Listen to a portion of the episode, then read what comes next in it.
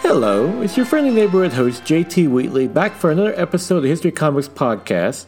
This time on another edition of the classics with Inhumans by Paul Jenkins and uh, Jae Lee which was a 12 issue miniseries that was uh, released from uh, November of 1998 to October of 1999, part of the uh, revamped uh, Marvel Knights line under Joe Quesada, which, while uh, of course the, part of the most notable one was the uh, Daredevil run by Joe Quesada and writer Kevin Smith, this is honestly the best one of the version in which Paul Jenkins writes a story in which the Inhumans, led by their leader Black Bolt, deal with many internal politics and among themselves, along with outside forces attempting to attack their homeworld. This is just a great series that does a great job really reviving the, the characters of the Inhumans with the, along with showing their internal politics, with uh, of course with Black Bolt Medusa, the problems with his brother, and all the different characters, and of course how they fit in with the larger Marvel universe. As they basically they're almost like a they're pretty much a separate country, and uh, not everyone uh, has a prop has a it can go along with that. And at least there's some big ramifications later on, which really affects the Inhumans and ultimately the Marvel Universe in comic books. Just a great read from beginning to end. Paul Jenkins really shows how the humans are just great characters, and Jae Lee's art delivers this great art look to it. It's very otherworldly, which is really perfect for Inhumans. So if you ever want to read the great, this it's honestly this is the definitive Inhuman story. If you ever want to read and really see what they're about, then for better or worse, this was the inspiration for the TV show a few years back that didn't quite work out. Granted, uh, the decisions they made in that show, or you understand why it didn't work out because they really it's like oh let's have inhumans but not having inhumans in them but uh, yeah you have to yeah, if you ever want to check it out i don't recommend it but uh, i do highly recommend inhumans by uh, paul jenkins and jae lee because that today is a true classic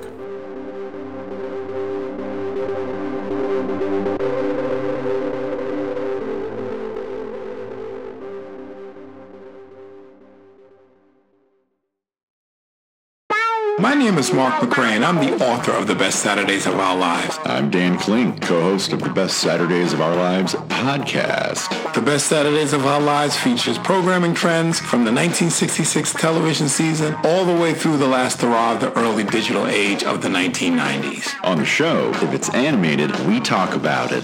Order your signed copy today at tbsool.com. And listen to the podcast at esonetwork.com and all podcast platforms.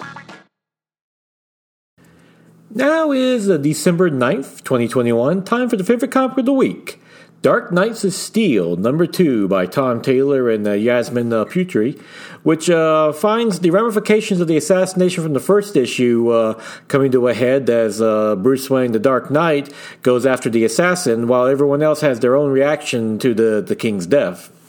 This is a great, interesting new take on the DC universe. basically, it puts, uh, it reimagines what happens that happened in medieval times but all the characters are now medieval characters as well. For instance, Black Lightning is a rival king. Constantine is like a um, he's like a mage. He's a young mage. Harley Quinn's the court jester. Just they all they find cool ways to put the DC characters in spots that fit them perfectly, and uh, but it's also kind of unique in a very cool way. And also they're doing some new characters too. That's very interesting.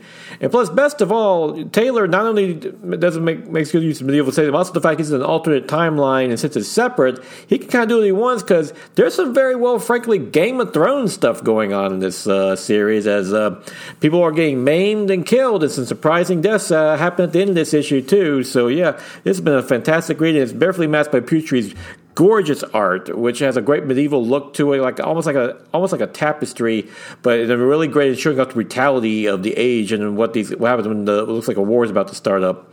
So yeah, if you're looking for a great, unique uh, take in the DC universe, look no further than the Dark Knights of Steel, number two, and then and of course go back and pick up number one as well. I don't think I mentioned that issue, but it was just a great. That's also a great read. But this is just a great, unique take on the DC universe. And of course, uh, I hope you're still enjoying uh, your Christmas time and uh, Hanukkah or whatever holidays you celebrate during this time. And if you're looking uh, for a good uh, comic read, uh, well, now it's cold, you know, cold of fire, just so forth, I can think of nothing better than Inhumans by Paul Jenkins and Jae Lee. Because that, once again, is a true classic.